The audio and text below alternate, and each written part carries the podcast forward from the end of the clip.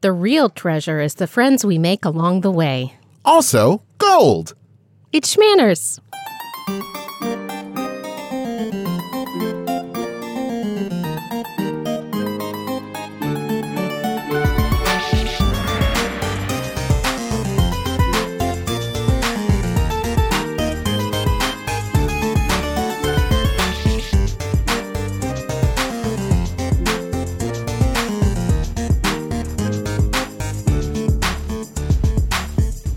Hello, Internet. I'm your husband host, Travis McElroy. And I'm your wife host, Teresa McElroy. And you're listening to Schmanners. It's extraordinary etiquette. for ordinary occasions. Hello, my dove. Hello, dear. How are you? I'm all right. Just had some. It's a. It's 11 a.m. Uh huh. and uh, I just ate breakfast. Okay. Can I tell you? I can't remember if I've had breakfast or not. I don't think I did. well, I mean, our mornings they they've gotten a little complicated. Yeah, and add to that ADD, and it's just like, did I? Was that yesterday? No. Was it today? Huh? Was it? Where am I? Well, so just because I've been up since like five doesn't mean that I had time to eat breakfast. No, So- absolutely not. Absolutely not. You are, are I brunched is what I did. I just brunched, you're caring for another life, uh, as well as Outside my BB and body. Di- yeah. not inside my body. No, God, no, never again. oh boy. Oh boy. Oh boy. Uh, in case you didn't know, pregnancy is hard. it's hard. It's a okay. difficult thing. There is a treasure at the end. Oh, the prize. Okay. The prize is worth it. I I love my two beautiful prizes. What about me? My beautiful I- prize. You are, but I didn't make you. You made me into the man I am today. Oh. I mean, you didn't. I made myself into the man I am today, inspired by you. Okay. Yes, I'll- it's not I'll your job to fix me. You're I right. was a diamond in the rough, but only I could shave off. I don't know how diamonds work. polish. You have Crack to polish. No, it. I think you have to cut stuff off of it. I'm pretty sure. right, then sticking them in the it. shape because the diamond's not naturally that shape. Right. It's- None of this is important. We're talking about treasure hunting. we are. Um, and I will say that this is uh, a subject. I mean, listen, I think pretty much, I would guess the majority of children grow up fascinated by this idea, right? Absolutely. That you would, uh, especially like how it often happens in like storybooks. Uh, I I would I think the two like main storylines are kid gets a map Mm-hmm. like in uh, Treasure Island, right? or kid stumbles upon something like in a cave or in the woods, like uh, Aladdin.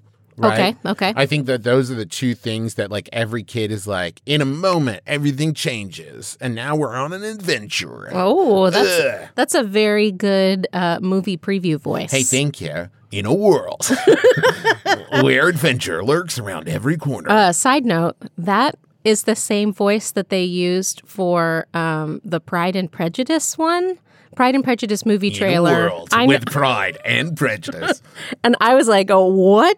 Because I was watching it on what was it on Peacock, I think. But like that that really isn't a trailer for that, there is really a trailer for Will these two ever get along? the 2009 uh, Matthew Macfadyen and uh, Keira Knightley Pride and Prejudice, which I love. But while while it was loading, it comes in in a world where Jane Austen wrote, blo-" and I'm like, Oh. what? Where status above all. Marriage is the end goal. It was weird. It was That is very, weird. very weird. Okay. Anyway, So, but the thing is, and the reason I wanted to do this episode is even though it fascinated me as a kid, and still to some degree, I mean, I still love shows like Mysteries at the Museum and, you know, uh, Destination Unknown, I think it's called. Like, I honestly have never done any research into the idea of like, are there actual like pirate treasure maps? Where, and I mean, listen, I'm going to say up front, I recognize that there are things like archaeology and grave robbing and mm-hmm. you know a lot of like cultural theft. There's a lot of i know that there is legitimate treasure hunting in the form of like archaeological finds and digs. I know that there's a lot of like bad uh, treasure hunting where it's like stealing stuff from other cultures and from sacred sites and that kind of thing right. James Acaster has a really great clip on his stand up. It is uh, not safe for work, not safe for children, but if you're interested, you can look it up. Basically, about charging money for like people who aren't English to come to English museums to see see the stuff that England stole from their countries. It's very good, uh, true, and funny. Okay, so let's start with the pirate angle. Okay. Okay, Can I tell you something I've always thought about when it comes to like pirates burying treasure? sure. What do they need do when they need to buy things? They sailed to their island, dug it up, took out three gold coins, sailed back. Come on, man. That is not a practical solution. Um, in reality, Okay. when pirates took over an, another ship, commandeered a ship, they divided the goods amongst the crew. It was it was pretty democratic in that way. We talked before about pirates, right? Where they bit. had like a pretty strong code. Not at Yeah. all the way we think about it. Right. Um, but truth be told, they were more after merchant ships, um, and they weren't really after gold and doubloons. It was usually spices and food and cloth and you know things that you actually can use at sea. And if at any point they actually they did get gold or money, pretty much spent it immediately at the next port. You know, on booze and women. But the thing that we have to really thank for the buried treasure myth is Captain Kidd. Oh, really? See, I was going to guess Robert Louis Stevenson, but Uh, I mean, he wrote about it, but Captain Okay. Kidd is the one who like started it off as like this is what pirates do. Shortly before he was going to be tried for piracy, he asked a friend named John Gardiner if he could bury a treasure chest somewhere on John Gardiner's island. okay. Kidd's hope was that the stash would be a bargaining chip to push along his release, right? Oh, I'll tell you where the treasure is if you let me out. Exactly. And that didn't that didn't work at all. Oh, man. Um, because he was um, executed and his body was humiliated as oh, a boy.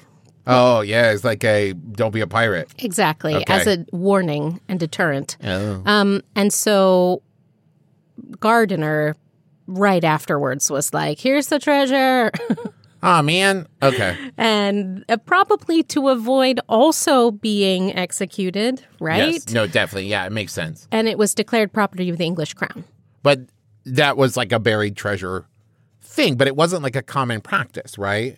So then you have to think that things like Treasure Island and such is why it's so like Bebe is obsessed with like the idea of like treasure maps and making maps to things. I mean, it's all over kids shows and they- Exactly. like that's what pirates do. Right. Okay. Um, so the actual history of treasure hunting is more, like you said, kind of like archaeological geniuses. Think Indiana Jones, Right. but not really like adventurous. Okay. Indiana Jones is cool. But I would say Indiana Jones is probably to archaeology as James Bond is to actual spying. Yeah. Yeah. Yeah. Okay. Um, in reality, what would happen is after um, a war, people would go in and kind of like, you know, the spoils of war. After you've already defeated the enemy, you take their stuff. And this is where a lot of like the that uh, cultural stealing stuff is, right? Exactly. Yeah. Oh man, this is rampant. I mean, places like Egypt, of course, got hit by this very hard. Exactly. But like Asian countries, there was so much Japanese like artwork and culture just straight up stolen, just straight up taken back to like England and America and places like that. Um, exactly. Right. So we we can't we can't really talk about treasure until we talk about quote how people found treasure. Um, they were basically the colonizers, right? As, as we talked about. Say you're a soldier in the British Empire who's, you know, hanging out in Egypt, likely fighting with Napoleon, who was mm-hmm. also really big into stealing stuff from all over the world. You decide to explore a little bit. You could take a walk one night in the Valley of the Kings, see something shiny sticking around, and be like, yep, I'll take that. And you would, you know, give it to your family for their curio cabinet. You would never know that it was a comb, maybe used by Queen Nefertiti. Okay. Right? So when this quote treasure hunting turns really into finders keepers, Not great. a lot of the history dies with it, which Yeah. is which is sad. That this also happened a lot, not just uh, for ancient cultures, but this also happened a lot whenever there was like a, a big uprising against uh, royalty, Mm-hmm. where then they like people would then just like loot the houses, right? Exactly. So then they're taking artwork and furniture and stuff. And I'm trying to remember what it was, but there was like a set of furniture from some famous location, some like palace, and then like some of it like ended up in like prop storage for like a theater, right? It was Mm. just like all these different things where you're going through. Maybe it was the Iolani. It was. It was the Iolani Palace, where it Oh, was just like all of this furniture that had been uh, just taken by the people who took over Hawaii. And like we're like, hey, honey, this is a nice chair. We'll put it in our parlor. And it like got kind of passed around a bunch. Mm-hmm. And now they're finding all of this like royal furniture that was just like in somebody's U-Haul, you know, exactly locker. exactly um, there are a few famous people um, who turned finders keepers into actual archaeology Okay.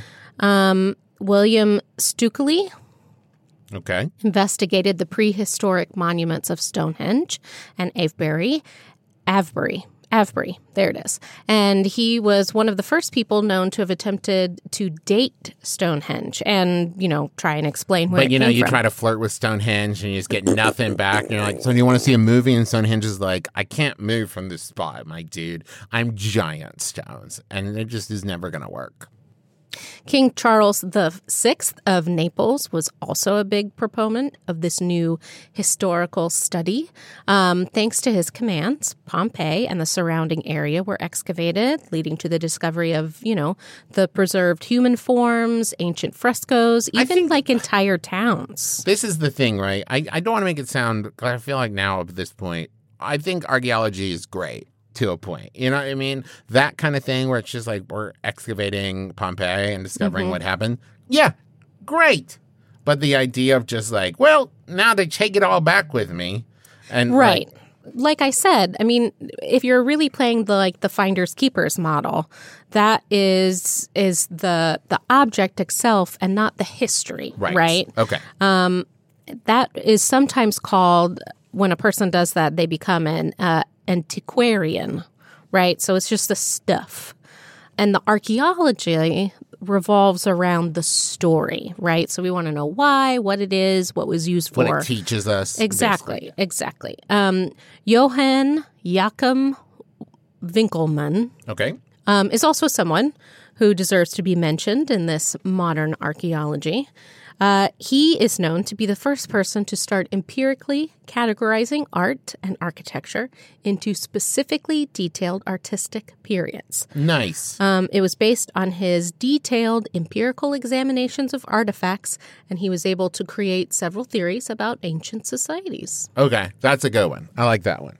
Right. Um, so, with all of these new artifacts and with the uh, emphasis on historical teaching, curio cabinets grew into more of museums, Okay. right? Where people would display their treasures. Or people go to see them. Exactly.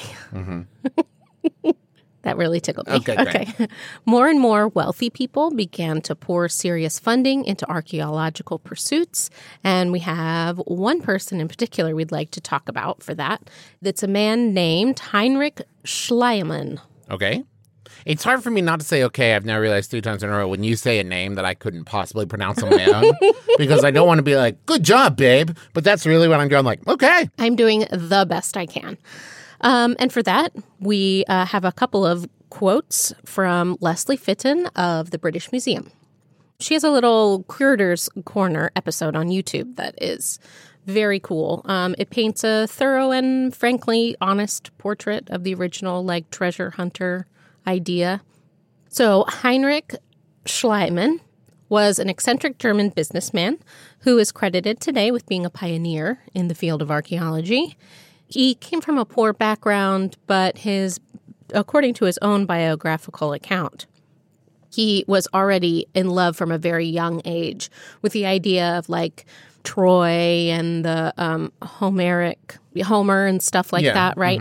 He says he even had a children's book that illustrated some of the scenes, and he said to his father as a boy, "One day, I must find Troy." One day I will time travel, Papa. which is harder than you think because for two centuries there was a massive controversy about whether or not the Homer's fabled city of Troy had really existed or not. Um, was it just invented by Homer or was it truly a real place to find? Um, scholars debated this like to death, um, but finally, by 1868, the general consensus was that the city of Troy would have been located somewhere in the northwest corner of Turkey. okay.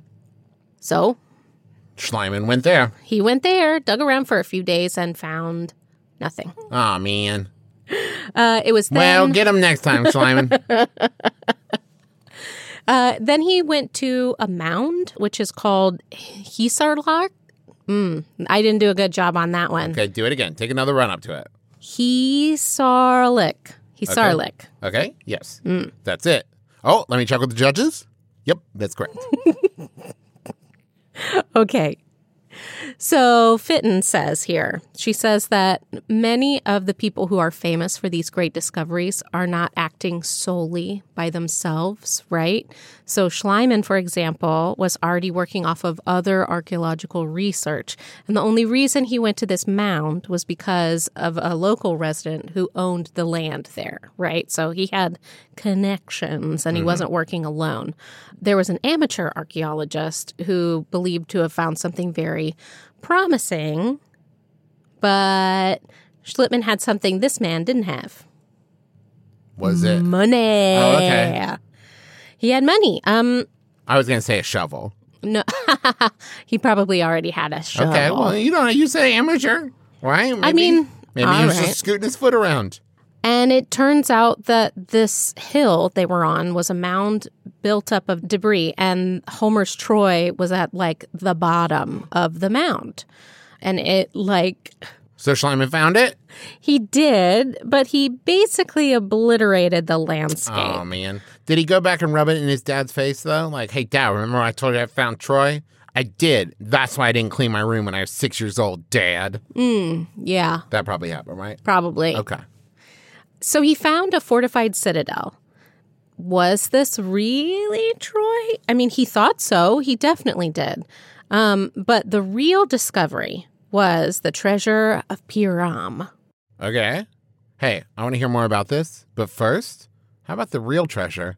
Thank you notes for our sponsors. Nice.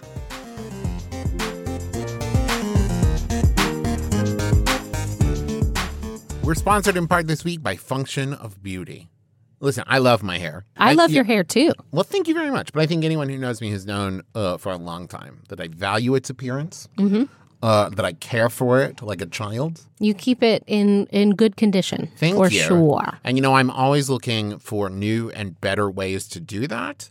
Uh, and one of the ways I found that I absolutely love is Function of Beauty. You love that custom stuff. Oh, you know I do. You know I love personalized stuff. And Function of Beauty is the world leader in customizable beauty, offering precise formulations for your hair specific needs. You take a quick but thorough quiz to tell them a little about your hair type, hair goals, and color and fragrance preferences, even.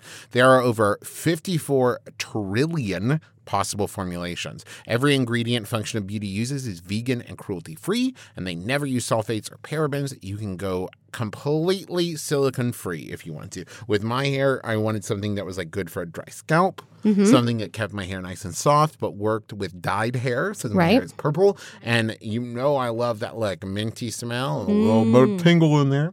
So, never buy off the shelf just to be disappointed ever again. Go to functionofbeauty.com slash schmanners to take your quiz and save 20% off your first order.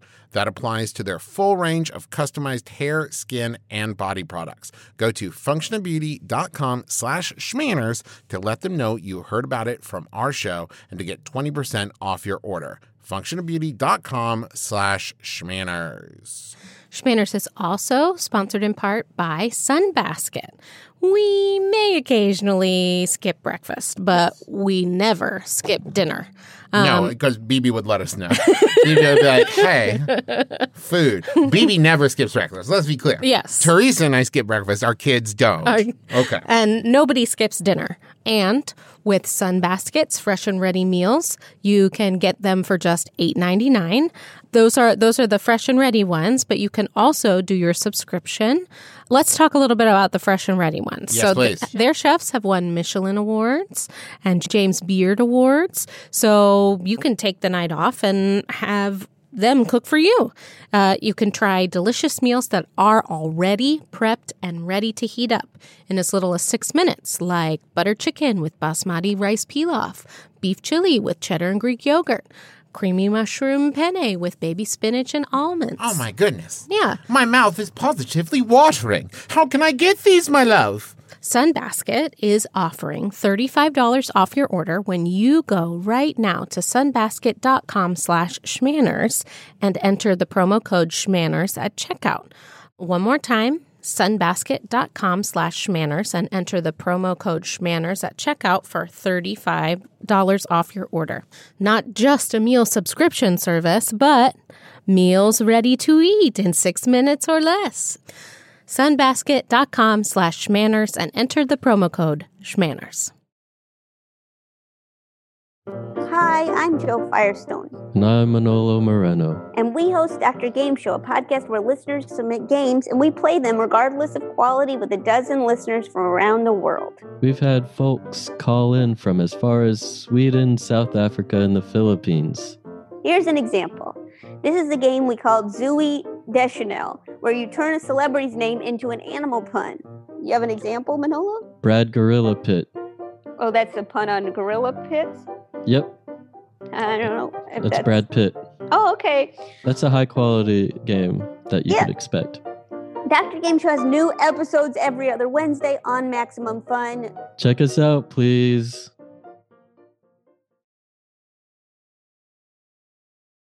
Okay, you were going to tell me about a treasure. The treasure. The treasure. Tell me about a treasure. Um, it included gold, silver, bronze, All the elaborate, good stuff. elaborate jewelry, Uh huh. Yeah, yeah, yeah. um, which Schliemann wanted to refer to as the jewels of Helen, sure. of course. That's a great story, right? Oh man. That's not you know the thing that comes after that as an and it was. Okay. Uh, it was a little fuzzy.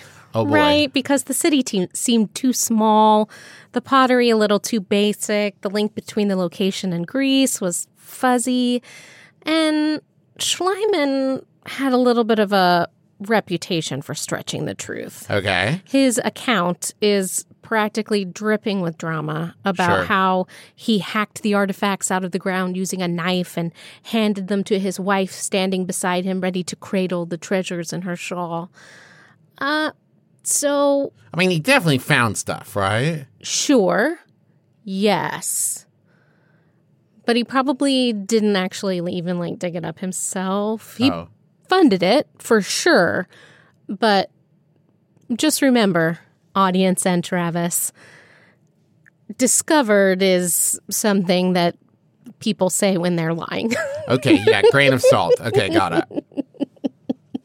All right.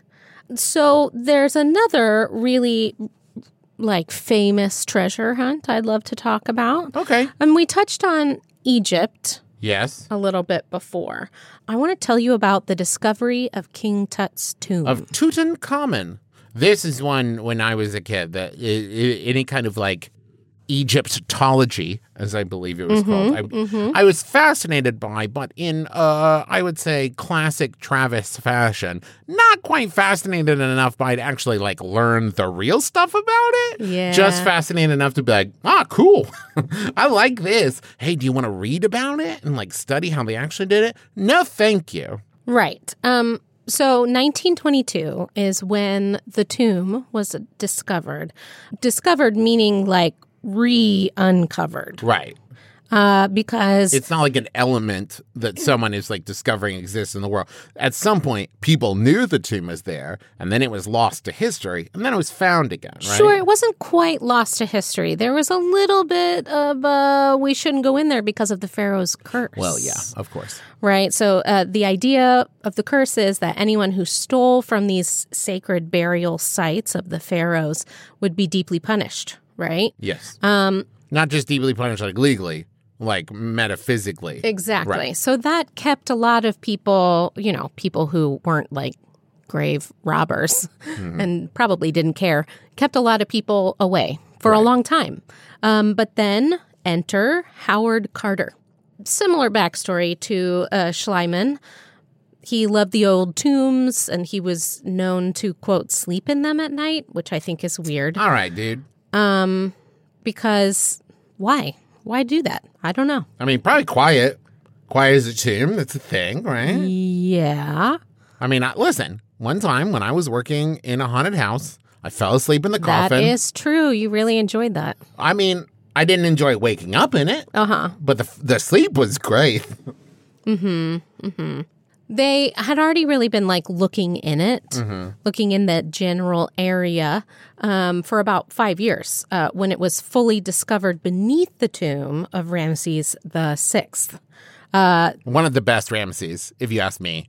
A lot of people like Ramses five, but I think the series really came into its own with Ramses six with the love story. I think Ramses four is good, but it, really it's not a standalone movie. You need to see Ramses three if you're going to get Ramses four. You know what I mean? You get it. I stopped listening. I know, I know you did. I was just trying to reel you back in. This tomb was packed. There were three rooms in all with an annex, uh, the burial chamber, and the treasury. So this had lain Laid, Laid. line, laid, laid. laid undisturbed for nearly 3,000 years. Ooh. Yeah. It's a lot Um, of years. So there were probably in this first room 800 individual pieces of treasure, like statues and animal figures and tons of gold. Yeah, the good stuff. So when the word of this discovery broke, like the entire world lost their heads about it. This is when everybody kind of went e- Egypt bonkers. Yes, right. exactly. Is this when? Because there's a Sawbones episode about mummies and people Mm-hmm. who ate mummies to be healthy, right? right. Uh, this is towards the tail end of that. Okay. Hey, everybody, check out that episode. It's bonkers. Okay. Indeed. There was honey. It's a whole thing. Okay. Um, so this is really where treasure hunting, uh, where the rubber hits the road. yeah, because this is around when archaeology becomes like pop culture, like in. Mo- I, I I think what time was it? this was like 1920s, right? Mm-hmm, So yeah, I mean we talked about it a little bit in our uh, Agatha Christie episode, right? Where she went over to Egypt and fell in love with it and started featuring that in a lot of the Poirot novels and there was a lot of this like everybody being like, "Oh, let's check out Egypt." They got all that history there and it became a whole thing. Right. Um, and this is where that finders keepers model really, really, like I said, where the rubber hits the road. I Uh-huh. can't think of another idiom. Where the Nope, that's it. Nope, that's it. Um, and so the British Museum is probably where the most, I would say, iconic figures have placed all of their their artifacts here. But Oh, there are a lot of, especially like newly coming into their own countries that want their stuff back. And- Yeah. and the British Museum is a big target. This is once again just to refer back to it. The James Acaster bit is great. right. Okay. and and not all of the artifacts at the british museum are stolen you know finders keepers style and there's plenty that have been uh, legally obtained with no ownership disputes so don't at them And I'm sure there's also like if you go to your local museum and there's a collection there, I mean, there's a possibility it was donated by the country or it's on loan from the country. Is there like you know there there's a cultural exchange kind Mm-hmm. of happening here? yeah Um, so I'm not saying everything in a museum is stolen, but it definitely is an ongoing issue today. Right. It's not like yeah, we sorted it out by the '60s. It's fine now. right i mean the problem is bigger than you know the the British Museum. That although it is kind of like the poster child. Yeah. Um, several. I'm sure there's also a problem with a lot of stuff in museums is like on loan from private collectors. Mm-hmm. And if the private collectors have an artifact in their collection that they're loaning to them, the museum can't just like then give it back. I'm just saying it's probably very complicated. It but is. At It's- the end of the day, it would be better if these countries got their stuff back if they wanted that. right. Okay. Like I said, we're not trying to ruin museums for you. No, just contextualize. Yes, contextualize these, you know, discoveries of the colonizers, basically. I have a lot of questions. You want Yeah, to do a couple questions? Yeah, Yes. because when we were talking about this episode, right, we always want to tie it into like a modern day actionable thing, right? Mm-hmm. And so when I thought of treasure hunting in both a modern and like universally applicable way, I Mm-hmm. immediately thought of geocaching. Uh, for those who don't know, geocaching is a really fun hobby that I uh, was turned on to by Justin. Right. And at this point, like our family has done in various forms. Mm-hmm. And basically, what it is is somebody goes out and hides a capsule of varying size.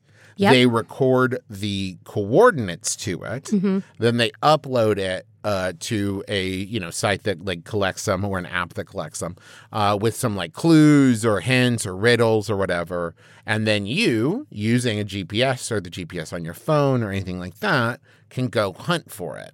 Right. And this actually um, started on May 2nd, 2000, because that is the exact date that the accuracy of GPS technology suddenly improved exponentially. Yeah. Um, like within feet, you know, Yeah. at this point. So, and within each of them, Mm-hmm. uh, at the very least, I mean, there are some that are like mega small, but uh, usually you will find at least a little log in them that you can write like your name and date it was found. And a lot of like the apps and websites and stuff also have where you can input that digitally that Mm-hmm. kind of track who has gone through and all that stuff. This is something Justin and Griffin and I used to do on tour, and we probably will again once we start touring. It's like if we stop at like a rest area there's almost always a geocache at a rest area. So Mm-hmm. while like everyone's stretching their legs, we'll go for like a five minute hunt to find a geocache and write our names in it. Right. Um, so we got a lot of questions. And really, I would say that the only rule is take some stuff, leave some stuff. well, yeah. So that's the other thing. Oh, Uh, and put it back where you found For it. yes, I would say the number one rule is return the geocache to where you found it. The number two rule is they're uh, in slightly larger capsules that are big enough to like hold items. There's kind of an item exchange Mm-hmm. where it's like, oh, I'm going to take this, you know, uh, two headed quarter, and I'm going to leave this, you know, Little green army something. man. right? Something like that, right? Um, and what I did when I was doing this on a regular basis is I would keep the things I collected and then turn exchange those into others. So I was kind of swapping items between Mm-hmm. Yeah, just kind of move them around the world. So now that you know all of that, let's do the questions. Okay. This is from Sarah. A thing I like to use as a swap for geocaching is jewelry, and I, that I've bought for a couple of dollars online, including a few cubic zirconia rings. My sister is worried that someone will open a geocache with their partner and think it is a proposal, and that the resulting confusion could cause an issue in their relationship. Uh, I think it would be super cool to find actual treasure in a geocache. Who's right? I think that this is a very specific circumstance that Yes. definitely could happen. Indeed, it it doesn't. It's not that far fetched, but I think that any two people that are considering getting married or are in a relationship, there's got to be the trust where, like, no, I didn't, I didn't put that in there. Yeah, for you. I would say the bigger issue is one of like, if I opened a geocache and there is inside what appears to be a diamond ring, I would be really thrown off, right? I just think it's it's a little nicer than what I expect to find in a mm-hmm. geocache.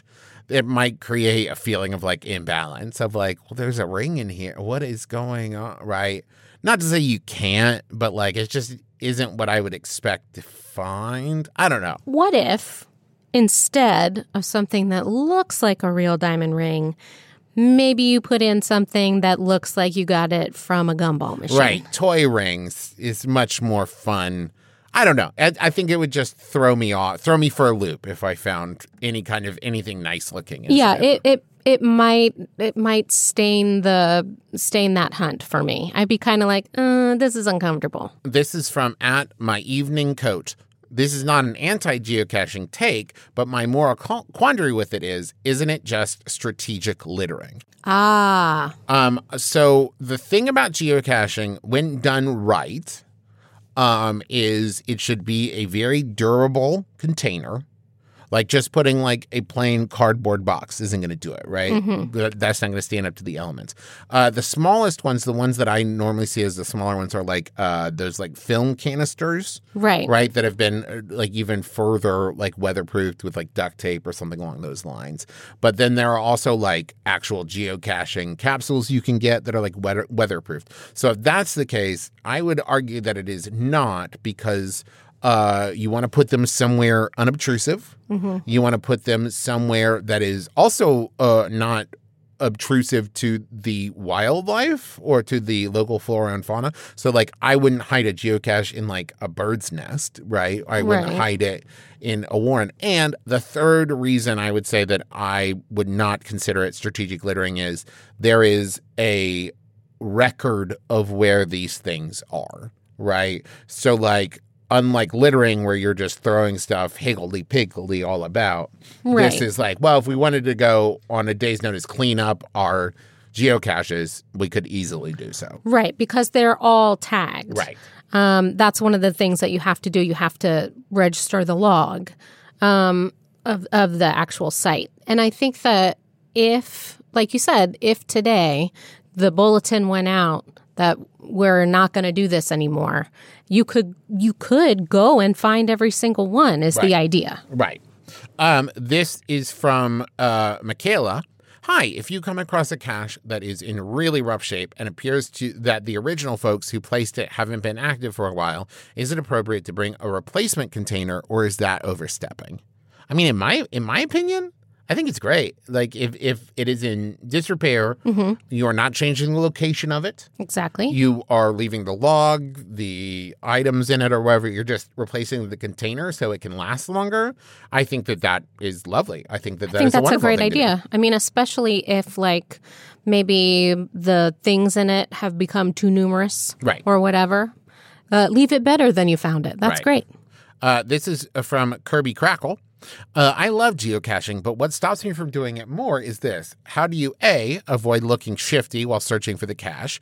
Uh, and B, let go of the anxiety of thinking you look shifty the whole time. It is amazing how connected those two are, Kirby. Because here's the thing if you weren't worried about it, I guarantee you look less shifty. Sometimes it is in trying not to look shifty that you do.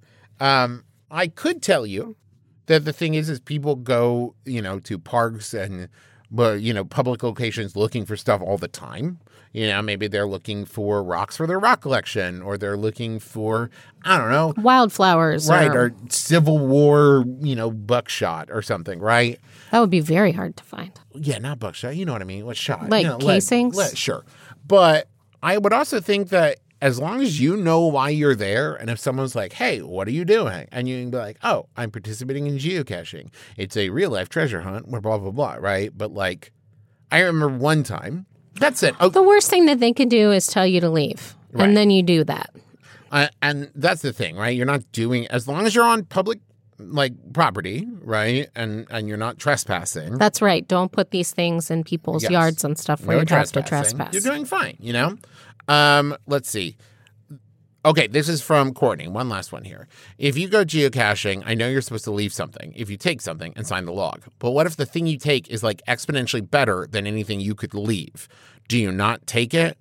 Um, no, I, I think that you the the purpose is the exchange. yeah, right? somebody put it there, so it's it's fair game to trade. It's about the connection, right? It's about knowing I'm going to leave something that someone else will then take with them. So, in some small part, our paths are now connected, right? It's not about a bartering system in which everything is fair. Mm-hmm. It is more about I had this and now you have it and you can feel connected to me.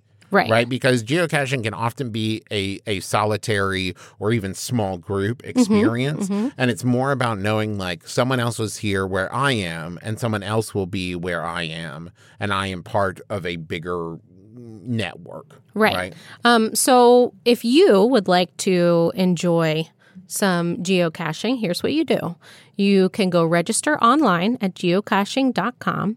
Then you have to download the geocaching app, or you can get yourself even a handheld GPS device. Um, and then people who hide caches post coordinates that you have to find to get the treasure, right? So once you have your tools, use the hide and seek a cache page on the website to put in your zip code. And that'll give you a big list of potential treasure sites that you can pick from. Um, once you have a particular geocache that you'd like to look for, make sure you log the coordinates into your GPS device, right? So, because this is like the warmer, colder business, right? Or you can use your phone if you have it there. But you Right. can't always assume if you're in the middle of the woods that you'll have service. Yeah. Uh, log the coordinates and, you know, go. Take a pen Mm-hmm. or marker or something with you and some like very small items. Like And some wear sturdy shoes because a Right. lot of these geocaches are hidden in, you know, the bush. correct.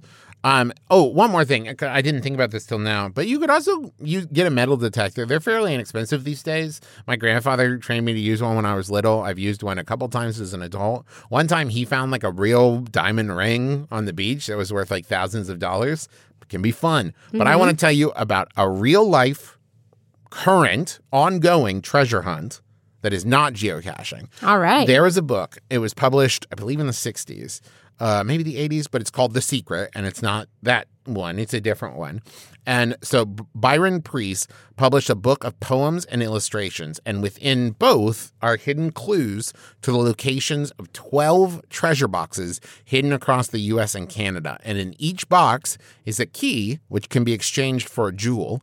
Uh, this is from the book. Quote, the jewels collectively are worth over $10,000. The treasure casks themselves are of incalculable value, having never been owned by man or woman. Uh, so as of 2019, only three of them have been found, leaving th- nine still out in America, in the US and Canada somewhere. Uh, it's a whole big online community. It's a whole thing, and it's really cool. I highly recommend you check it out. Uh, I would like to add a quick note about geocaching treasure hunting etiquette. Okay, real quick. please. There is a saying in the geocaching community cash in, trash out. Oh, yeah. So, one of the things that you can do while you are looking for your geocache is pick up trash. pick up litter, pick up trash. It's you know, leave it better than you found it. exactly. Okay, so that's going to do it for us. Thank you so much for joining us. We want to say thank you, of course, to Alex, our researcher, without whom we would not be able to do this. If you have ideas for topics for shows, you can email us, schmannerscast at gmail.com. Alex looks at all of those. If we, uh, you know, have a topic like this where we need questions, we'll tweet out the request for questions uh, at on our Twitter account at schmannerscast. We want to say thank you to MaximumFun.org, our podcast home. You can go there and check out all the other amazing shows. If you want to see all the cool McElroy merch that exists, you can go to McElroymerch.com. It's all there, including our pin of the month, which is a really cute Cerberus pin with the three brothers as Cerberus, and it benefits the NARAL. Uh, Also, check out This is Sausage to Me pen. Is that out In- now? Is it? It should be soon. yeah, it should be soon. We're making a This is Sausage to Me pin that I'm really excited about. Um, go check that out. All that, mcelroymerch.com. Uh, the Sawbones book uh, is available in paperback where good books are sold. Um, let's see, what else do we say, Teresa? We always say thank you to Brent Brentalfloss Black for writing our theme music, which is available as a ringtone where those are found. Also, thank you to Kayla M. Wasil for our Twitter thumbnail art. Again, that is at Schmanner's Cast. Thank you to Bruja Betty Pin Up Photography for our cover picture of our fan run Facebook group, Schmanners Fanners. Uh, if you love to give and get excellent advice from other fans, that's the place to go. And uh, I think that's going to do it for us. So join us again next week. No RSVP required. You've been listening to Schmanners. Manners, schmanners. Get it.